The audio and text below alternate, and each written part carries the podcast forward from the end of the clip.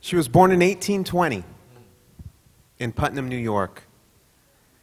Fanny Crosby, now as we look back, we can say was without a doubt the most prolific hymnist in history. Though blinded by an incompetent doctor at six weeks of age, she went on to write 8,000 hymns. Don't ever think that God can't use you because of a disability, inability, or anything else. About her blindness, she said this It seemed intended by the blessed providence of God that I should be blind all my life. And I thank Him for the dispensation. If perfect earthly sight were offered me tomorrow, I would not accept it. I might not have sung hymns to the praise of God if I had been distracted by the beautiful and interesting things around me. In her lifetime, Fanny Crosby was one of the, the best known women in the United States. To this day, the vast majority of hymnals all over the world are filled with her works. When she died, her tombstone carried the words Aunt Fanny and these words which she wrote Blessed assurance, Jesus is mine. Oh, what a foretaste of glory divine. We're going to sing a trio of Miss Crosby's hymns this morning. Sing with us with that same focus, with our eyes only upon the object of our worship. Redeemed, how I love to proclaim it, redeemed by the blood of the Lamb.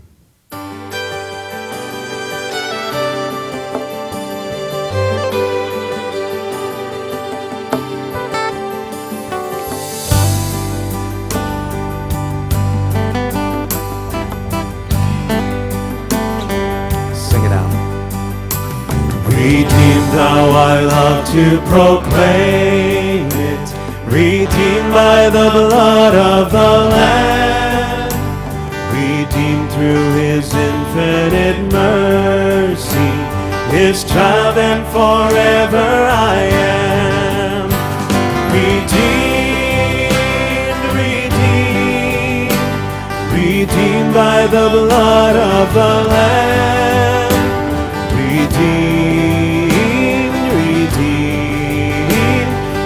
child and forever I am. Redeemed and so happy in Jesus, no language my rapture can tell.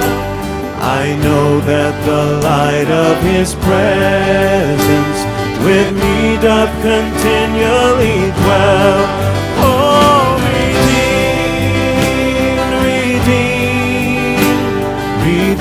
By the blood of the Lamb. Redeemed, redeemed, His child and forever I am. I think of my blessed Redeemer. I think of Him all the day long. I sing for I cannot be silent. His love is the my song.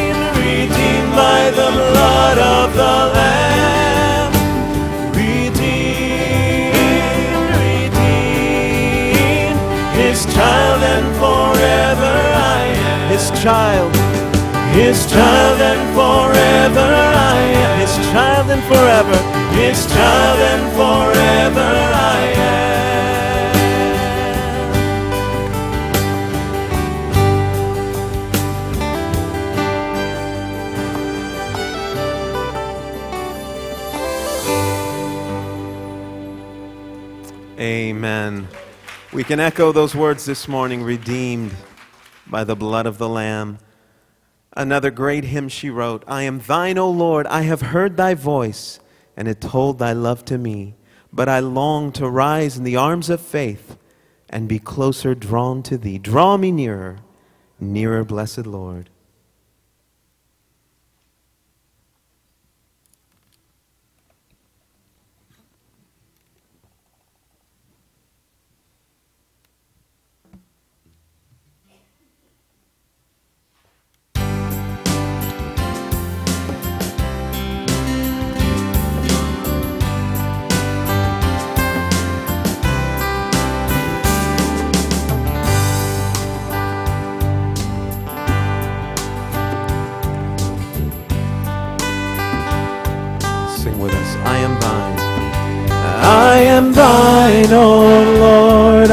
Have heard thy voice, and it told thy love to me.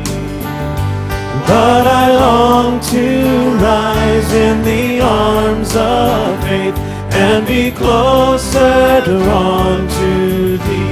Draw me nearer, draw me nearer, nearer, blessed Lord, to the cross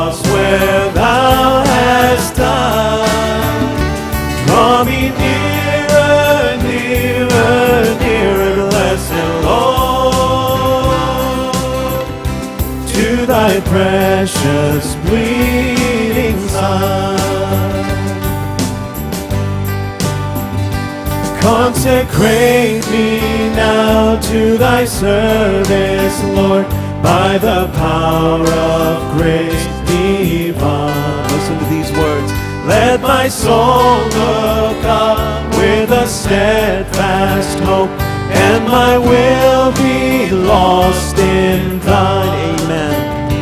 Draw me nearer, nearer, blessed Lord, to the cross where thou hast died. Draw me nearer, nearer, nearer, blessed Lord, to thy precious bleeding Son. There are depths of love that I cannot know till I cross the narrow sea. There are heights of joy that I may not reach till I rest in peace with thee. Draw me near, draw me nearer, nearer, blessed Lord, to the cross where thou. Draw me nearer, nearer, nearer, blessed Lord, to thy precious bleeding Son. Draw me nearer, draw me nearer, nearer, blessed Lord, to the cross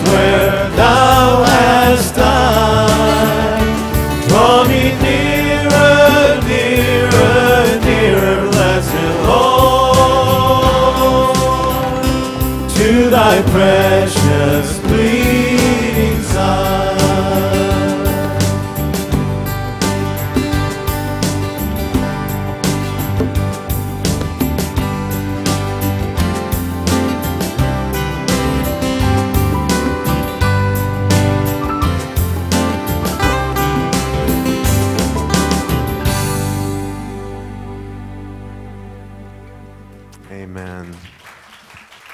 that be our prayer. Lord, draw us nearer to thee.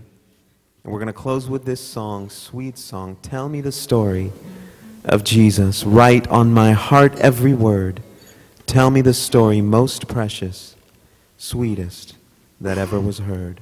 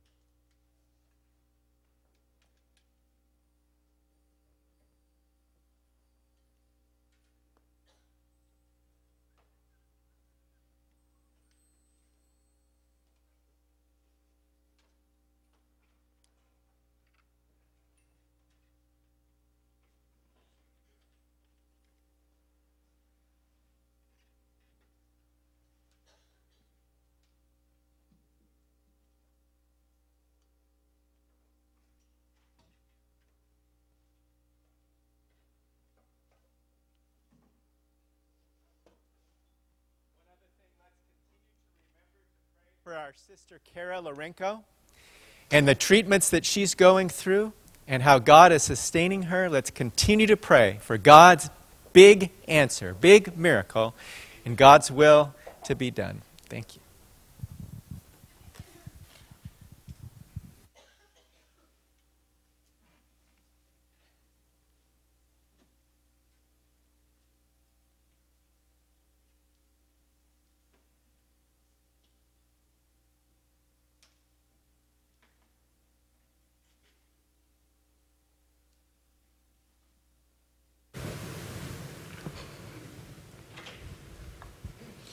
Very good morning to each and every one of you.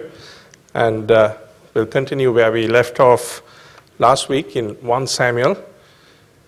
Last week we were at uh, chapter 20, and uh, Jonathan is not encountered in uh, chapters 21 and 22.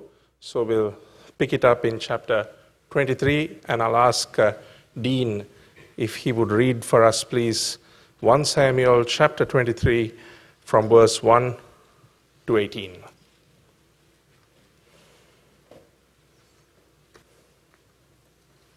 First book of Samuel, chapter 23, verses 1 to 18. Then they told David, saying, Look, the Philistines are fighting against Keilah, and they are robbing floors.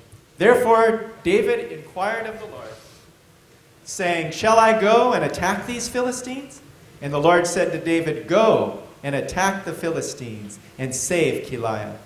But David's men said to him, Look, we were afraid here in Judah. How much more then if we go to Keilah against the armies of the Philistines? Then David inquired once again, and the Lord answered him and said, Arise, go down to Keilah for I will deliver the Philistines into your hand. And David and his men went to Keilah and fought with the Philistines, struck them with a mighty blow, and took away their livestock. David saved the inhabitants of Keilah. Now it happened when Abiathar, the son of Abimelech, fled to David at Keilah, that he went down with an ephod in his hand. And Saul was told that David had gone to Keilah. So Saul said, God has delivered him into my hand, for he has shut himself in by entering a town that has gates and bars.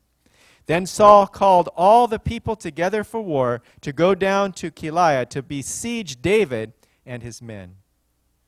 When David knew that Saul plotted evil against him, he said to Abiathar the priest, Bring the ephod here.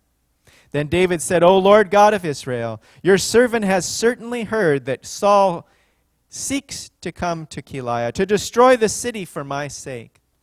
Will the men of Keilah deliver me into his hand?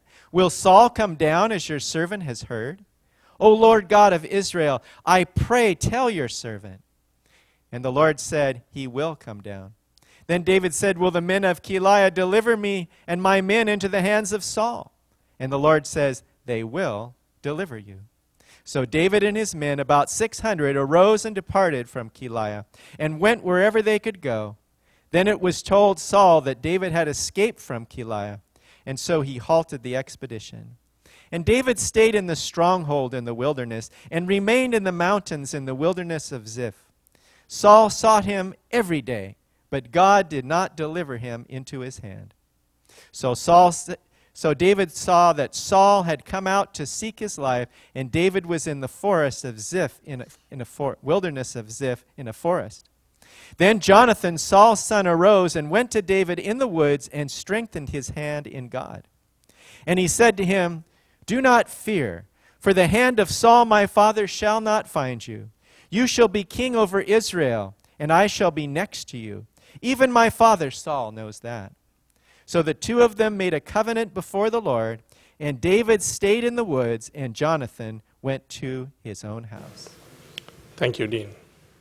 Now, there's no mention of Jonathan in chapters 21 and 22 for a very good reason. You see, while he stood shoulder to shoulder with his father in their uh, battle with the Philistines, Jonathan was never joining Saul when he was hunting David.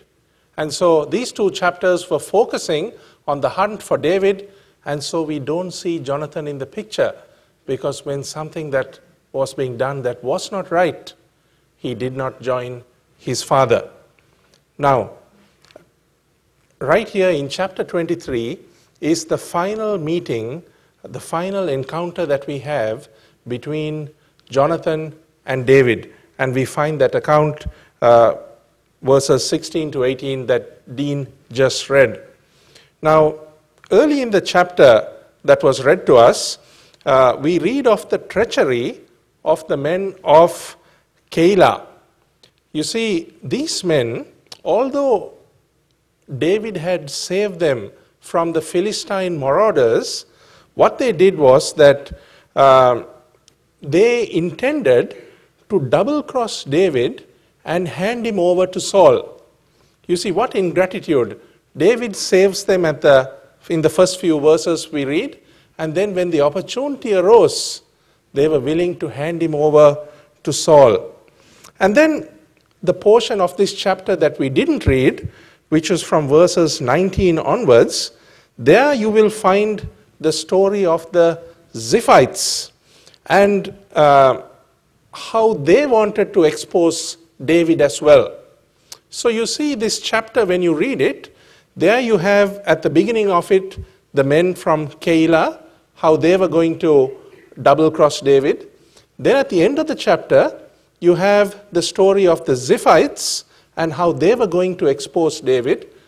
But right there in the middle, verses 15, 16 to 18, you have a beautiful act that Jonathan did, how he came and he encouraged David. Now, this is a very important scriptural principle that we see several times over in Scripture. Uh, a beautiful diamond is illustrated against a dark backcloth. At the beginning of the chapter, you have something terrible that was going to be done double crossing.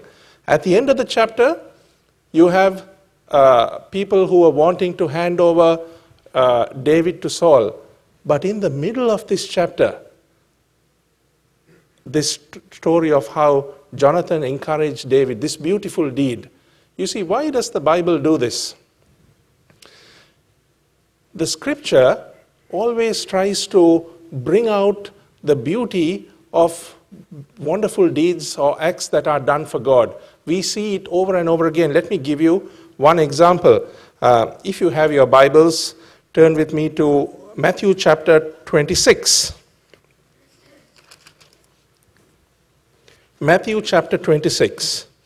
And here uh, we read from verses 6 to uh, 13 about Mary's good work that you all would know well about. But before verse 6, from verses uh, 1 to 5, you will notice that uh, there is a conference between the chief priests, scribes, and the elders to arrange the death of the Lord Jesus Christ. And then afterwards, uh, verses 14 to 16, you would see the offer of Judas to betray him. So you see, at the top and at the bottom, there is two terrible deeds that were going to be done. But in the middle, a beautiful story about Mary's good work. So here, when we go back to 1 Samuel chapter 23, scripture wants us to notice what Jonathan did. That is why it's placed in the middle between two acts of treachery and double crossing. So uh, uh, it is very important that when such a uh, when it is presented in such a way that we should look closely at the words that are in verses 16 to 18 of 1 Samuel 23 because there are many thoughts for us to learn. Scripture has highlighted this portion and we could focus on it. You see, the Bible is a wonderful, wonderful book, the Word of God. And over and over again, you see the way this book has been written in no other, uh, uh, no other book has been written um, in this way. You see, God often notes the timing of special events. For example, um, you see, to kill a lion was not unique in Scripture. Many people have done it. But it is said of Benaiah in 1 Chronicles chapter 11 and verse 22, 1 Chronicles chapter 11 and verse 22, that he slew a lion in a pit in a snowy day. You see, to normally kill a lion, it's not a big deal. Many have done it. But he did it in a snowy day. It means it was, uh, uh, he had to fight harder. It's more difficult to do it when uh, there's snow all around. You see how precise the Word of God is? God's Word is inspired for this very reason. You see, threshing wheat is no big deal in Scripture. All over Scripture, you see people threshing wheat. But for Gideon to do it in a wine press, under the noses of the Midianites, it was a remarkable deed. And that's why Scripture highlights that.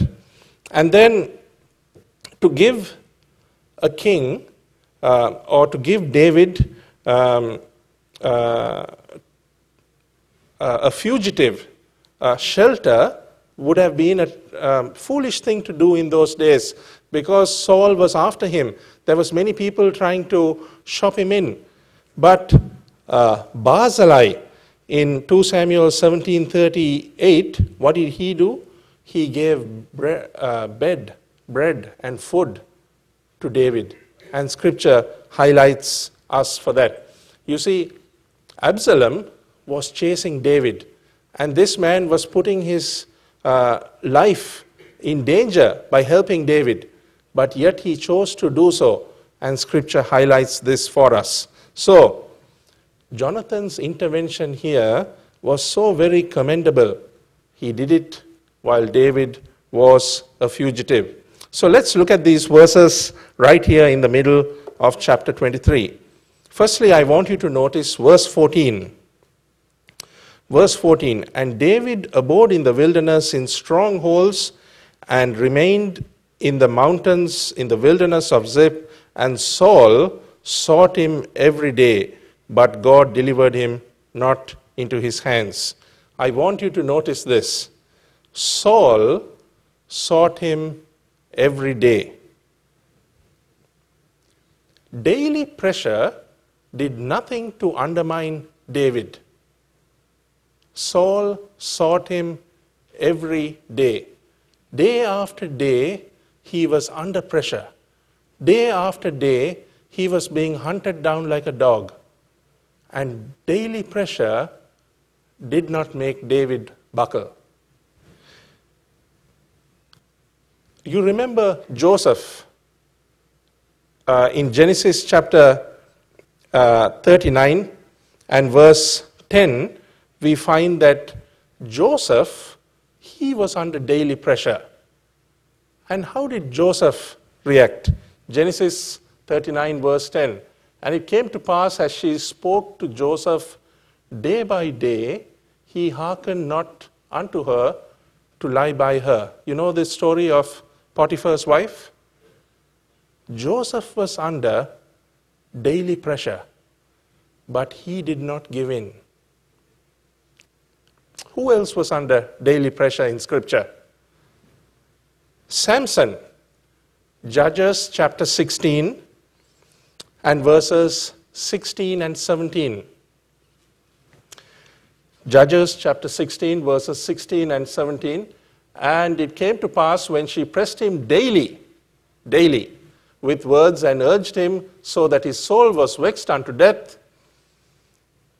And the next verse, verse 17, please that he told her all his heart and said unto her, There had not come a razor upon my head. Samson, he collapsed under daily pressure. My brother, my sister, all of us are under daily pressure from the issues of life. All of us come under temptations. Let us be like David. He was under daily pressure from King Saul, but he did not collapse under this pressure. Let us be like Joseph, daily pressure to give in from Potiphar's wife, and he did not give in. Let us not follow the example of Samson. You see, um, next I want you to notice that in our chapter, Saul's, uh, Jonathan's concern um, for David. You see, scripture tells us that Saul was searching for David daily. And that means that Saul did not know where David was. Is that not right? Because if he knew where he was, he would have gone straight up and found him. But you notice in verse 16 it tells us, And Jonathan, Saul's son, arose and went to David into the wood. You see, Jonathan knew where David was. And here's Saul searching everywhere for him, and he does not know where to find him. But Jonathan knew where David was. You see, this indicates to me that he had a deep interest in David's movements and he was following his progress with great concern. He had not walked out of David's life in the way that Demas had left Paul uh, on the journey and gone away, but uh, he was following closely after what David did. But you, you see, my brother, my sister, yet his half hearted commitment to David was still not satisfactory. You see, you can see that he obviously wasn't telling his father where David was. Otherwise, Saul would have been straight in and you know, found him in the woods. So he had some commitment towards David, but it was half hearted, as we saw uh, last week. You see, the final chapter of his life would have been so different if only he had been devoted. Now, there was a man called Ittai, and we find how devoted he was to David. Uh, in 2 Samuel chapter 15 and verse 21, we see the account of Ittai. In fact, the previous two verses tell us that he was a new recruit to David's ranks. David told him, No need for you to join me. You only just joined me yesterday. You can go back to your home. But what did Ittai say? He said in 2 Samuel chapter 15, verse 21 Surely in what place my Lord the king shall be, whether in life or death, even there also will thy servant be. You see, Ittai wanted to be with David through thick and thin, through life and death. Whereas Jonathan, even though his actions were so commendable, yet he was only willing to come and be part of David's life from a time to time basis, not willing to give his all to David. You see, there is a, a wonderful hymn that uh, Isaac Watts wrote, and it starts like this, uh, or in it we see these words Love so amazing, so divine, demands my heart, my life, my all. You see, that is what our God is expecting from us. He wants us to give our all to Him. He wants us to give my life, my all. He demands it. Jonathan was willing to go so far for David, but he wasn't willing to give it all. But a new recruit like Ittai, he was willing to give it all to his master. Now, uh, let us go back to uh, 1 Samuel 23 and we're at verse 16. So, to summarize the benefit of uh, Jonathan's visit to David, we see in verse 16 that it says that strengthened his hand in God.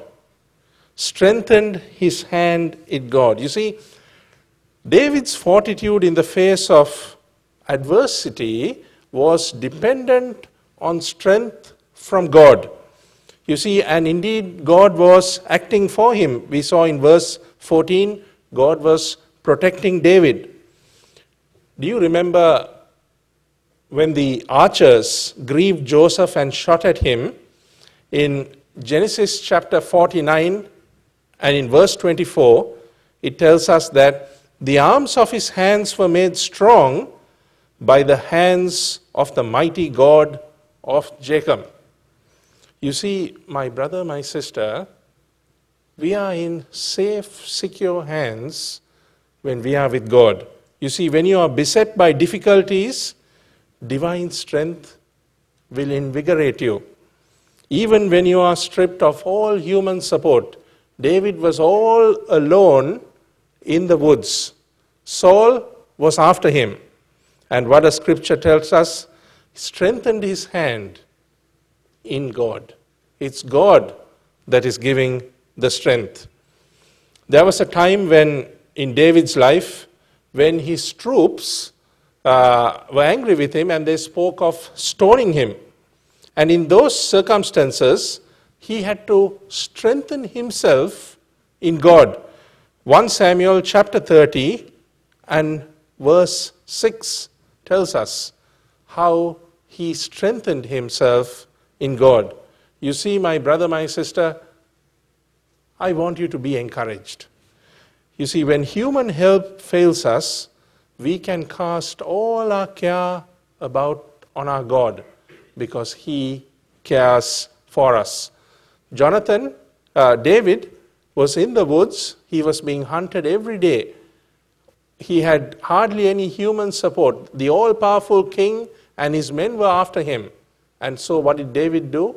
He strengthened himself in God. Let us look to God for strength when we are facing the tribulations of life. Be like Jonathan. Minister encouragement to saints when you see that they are in trouble. You see, uh, believers from Rome, we see in the Acts of the Apostles, they did just that. Uh, in Acts chapter 28 and verse 15, it tells us, Acts 28 and verse 15, that they trekked down to the three taverns to meet Paul. And the very sight of them, scripture tells us that it encouraged his spirit. He thanked God and took courage. He thanked God and took courage. So you see, believers are able to encourage others in our service for God. Let us also be like Jonathan. He went to David and he encouraged him at a time when he was being searched for by his father. Then I want you to notice back to our portion in 1 Samuel 23 and verse 17. I want you to notice the words, fear not. Fear not. Now, throughout the Bible, we would find the words fear not appearing several times. The very first time is in Genesis chapter 15, I believe. The very last time the words fear not appear is in Revelation. Hundreds of times over it appears. And why is it? You see, because God wants us to have faith and trust in Him. We do not need to fear because He is there to look after us. Trust in God. It will calm our fears when we are faced with the emergencies of life. And that is what uh, Jonathan was telling David here fear not. Now, the basis of Jonathan's encouragement was the knowledge that the final outcome of David's circumstances was going to be assured.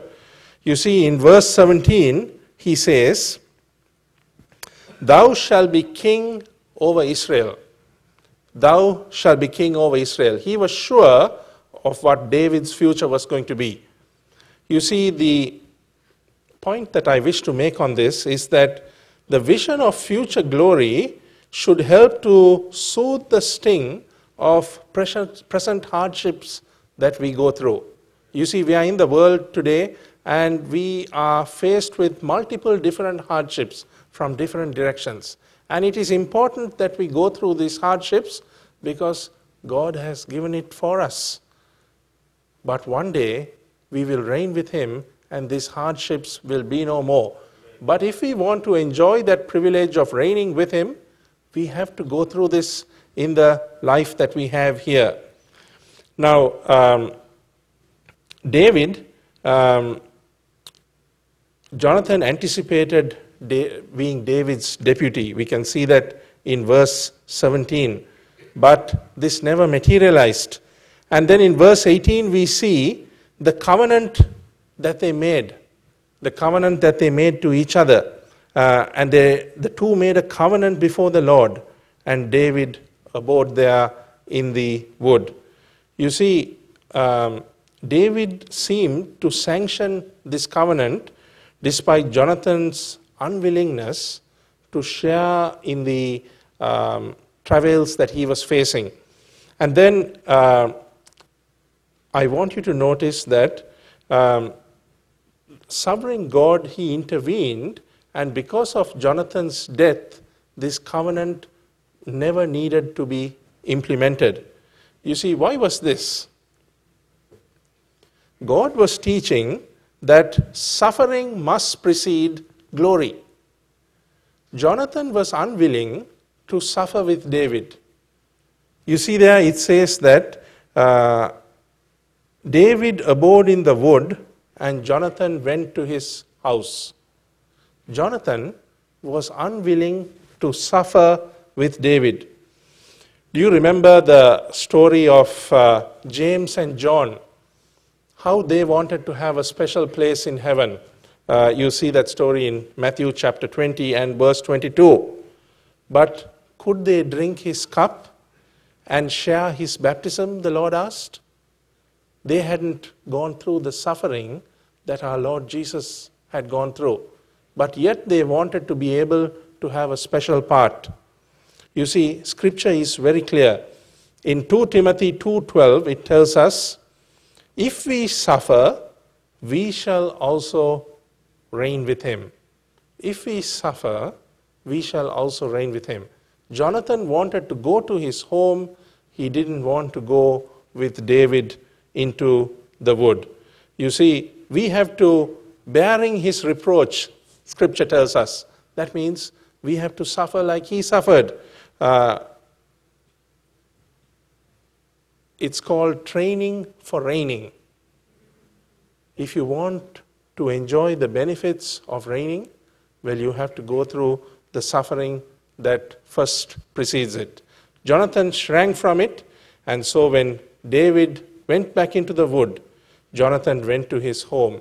And this time it was goodbye for the last time. You see, my brother, my sister, this is the point that I have tried, uh, been wanting to make. The desire for present comfort robbed him of future reward. I hope that uh, we would be those that choose to, in this day and age, suffer for the sake of Christ, and so we can enjoy a glorious, better future with Him in heaven. Remember uh, the story of Uriah the Hittite. Uh, it's found in 2 Samuel chapter 11 and verse 11. Uriah the Hittite, he faced a similar temptation. And how would he handle it? What did he do? You see, when his lord uh, and his captain Joab and his comrades were camped in the open field, Uriah had the opportunity to go home and be with his wife. But he chose not to go and be with his wife. He said, How can I do that when my uh, fellow soldiers are out in the field suffering? He chose the part where he wanted to suffer with the other soldiers. Such lofty ideals, no doubt they are typical of the man, and because of that, uh, he was honored by David. I know that uh, you know Uriah was killed by David, but also at the latter part of David's life. In fact, we'll have a quick look at this if you don't mind turning in your Bibles to 2 Samuel chapter 23. 2 Samuel chapter 23, and we'll, you see at the first verse it says that these are the last words of David. You see, many great men of God, before they died, they had some last words. And here in 2 Samuel 23, these are David's last words. And you notice in verse 8, he starts to name the names of the mighty men whom he had during his lifetime. And this is a very interesting list for you to study if you are interested in being a student of the Word of God. In 2 Samuel 23, the list, we find it uh, all the way up to verse 39 of all the men who had served David well. David remembered just before he died, now he was a king, he was reigning over the entire nation, so he would have come across many, many, many people in his lifetime. And he chose 37 people. You see that in verse 39? 37 in all. He chose 37 people to name as special people in his lifetime, his mighty men. And look at who's mentioned in verse 39. It's Uriah the Hittite, the very man, Bathsheba's husband, whom David sent to the battlefront to be killed. But you see, David was younger then, and when he came to the end of his life and he looked back, he realized that this man's heart was in the right place. Why? Because he didn't want to go home and be sleeping in his bed when he should be suffering with the other soldiers in the battlefield. And so, when Joe, David had an opportunity to name all the special people, the mighty men that he'd been through in his lifetime, he chose Uriah as one of those 37 men. You see, it does not count whether you've served for a long time, whether you've served for, uh, you know, some people say, you know, I've served for 40, 50, 60 years, I've done this ministry, that ministry. It does not count. It's the quality of your service. It's whether you're willing to give it all for Him. Take, for example, in verse 24, uh, there is one Asahel, the brother of Job. If you study the list of these people here, every one of them has a very interesting story. And verse 24, Asahel, the brother of Job, he, uh, Joab, he died when, just before David became king. He died when he was a young man. And David had a long, successful reign as king. And just before his deathbed, here he's thinking back on all the people who had an impact on him.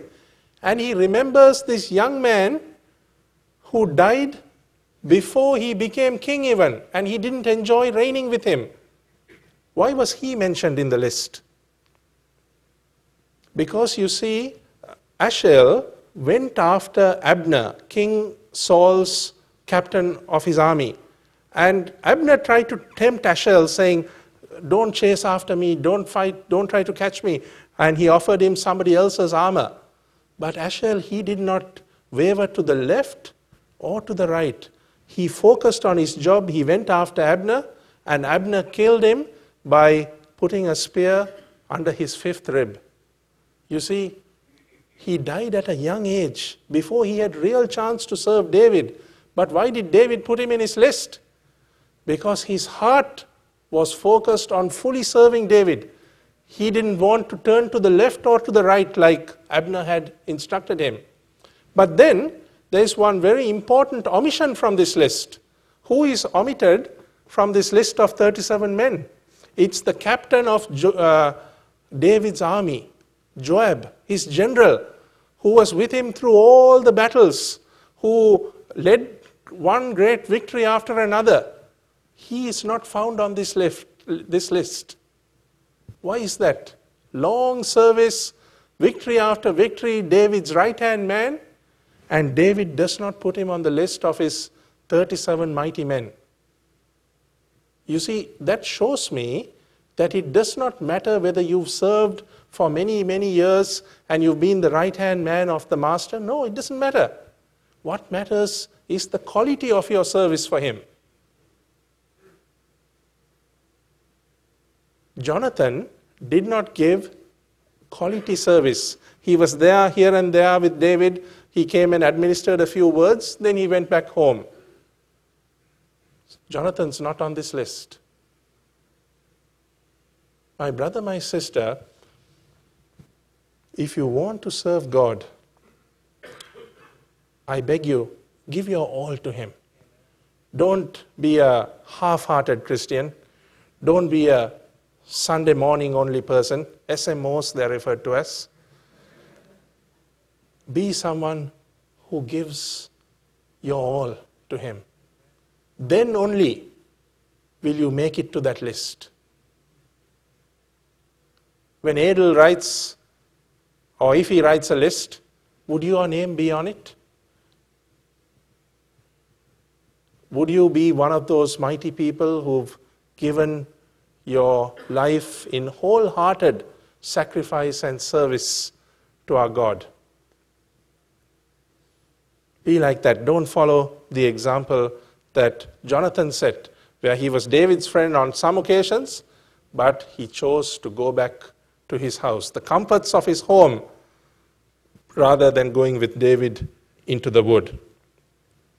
So finally, the Philistines, they got Jonathan, and we find that the account of his death is in uh, 1 Samuel chapter 31, the last chapter. Jonathan is not mentioned again after these verses that we looked at. And uh, right there at the end, we see uh, at the end of um, verse uh, chapter 31, uh, verse 8, Saul and his three sons fallen in Mount uh, Gilboa, and they fastened their bodies to the wall of Bethshan. So, uh, what happened was that they got him at last. In the past, they had tried to unsuccessfully, the Philistines couldn't catch them, but now he was dead. If only he had stood by David. You see, like Peter, following the Lord at a distance, that made Peter vulnerable, wasn't it? You remember how he denied the Lord three times and he fell? Why? Because he was following the Lord at a distance. Jonathan also, if he had chosen to stick with David, he would have survived. David had a long, successful reign, but rather he went back to his father. And that is why he ended up in this, uh, on this wall. Now, I want you to notice one final thing, and that's 2 Samuel chapter 1. 2 Samuel chapter 1, and in verse, um, verse 4, we, uh, David learns that Saul and Jonathan, his son, are dead. And then verse 17, David starts to lament over Saul and Jonathan.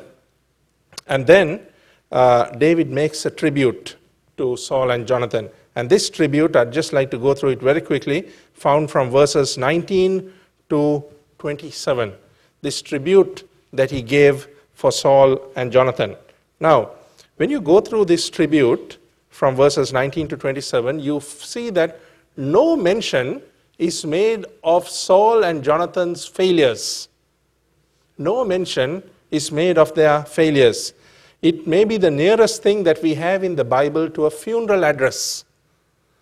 And uh, so the point should not be lost on us that there is no need to parade shortcomings at such a sensitive occasion. David did not do it. He did not have anything critical to say about Saul and Jonathan after they had died. And then, among other things, David recalled Jonathan's courage in verse 22. The bow of Jonathan turned not back. And then, verse 23, he says of Jonathan, he was like an eagle and a lion and then in verse 23, his loyalty to his father is mentioned. He says, In their death, they were not divided. Now, in our studies together about Jonathan, we have questioned um, such undying loyalty like Jonathan had for Saul. But David sees it as a virtue in his friend. Why is that? Why is David praising his loyalty to his father? In their death, they were not divided. You see, the reason is this David loved Jonathan so much that he was willing to cover over his faults. Love covers a multitude of sins, doesn't it? And it happens to all of us, even to our nearest and dearest, sometimes we are willing to overlook what they do because we love them so much. David was willing to cover over all the shortcomings in Jonathan and Saul's life. Saul, as you know, was trying to kill him virtually throughout this book, but he doesn't mention that. He covers over it. David's lamentation concludes with the remembrance of Saul's love. Verse 26, he says, uh, Jonathan's love was wonderful, passing the love of women.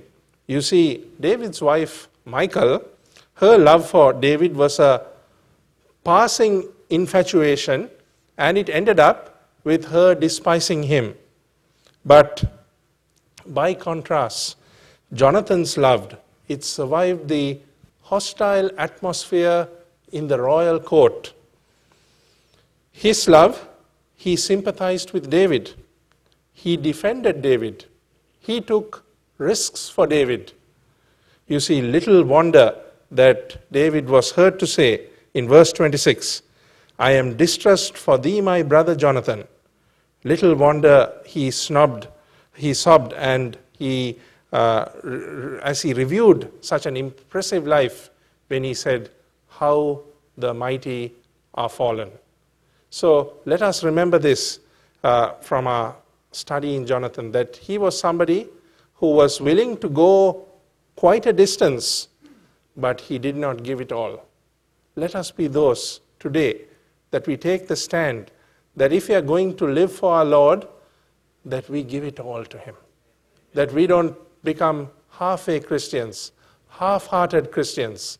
Let us go all the way in our commitment, in our service, in our love for the Lord Jesus Christ. Let's pray. Our Father, we thank Thee this morning for another opportunity to look into the Word of God. We thank Thee, our Father, for the encouragement that we receive from the Word of God in our service for Thee.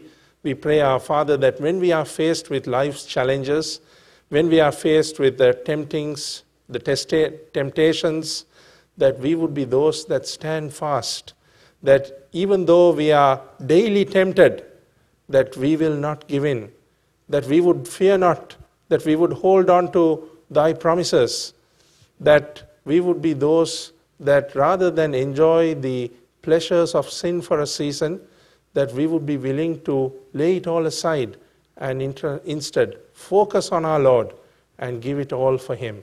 May we be those who give our all for thy Son, the Lord Jesus Christ, who's done so much for us, and we are so indebted to Him. Part us now with thy blessings. We ask this in the precious and worthy name of our Lord and Savior Jesus Christ. Amen. Amen.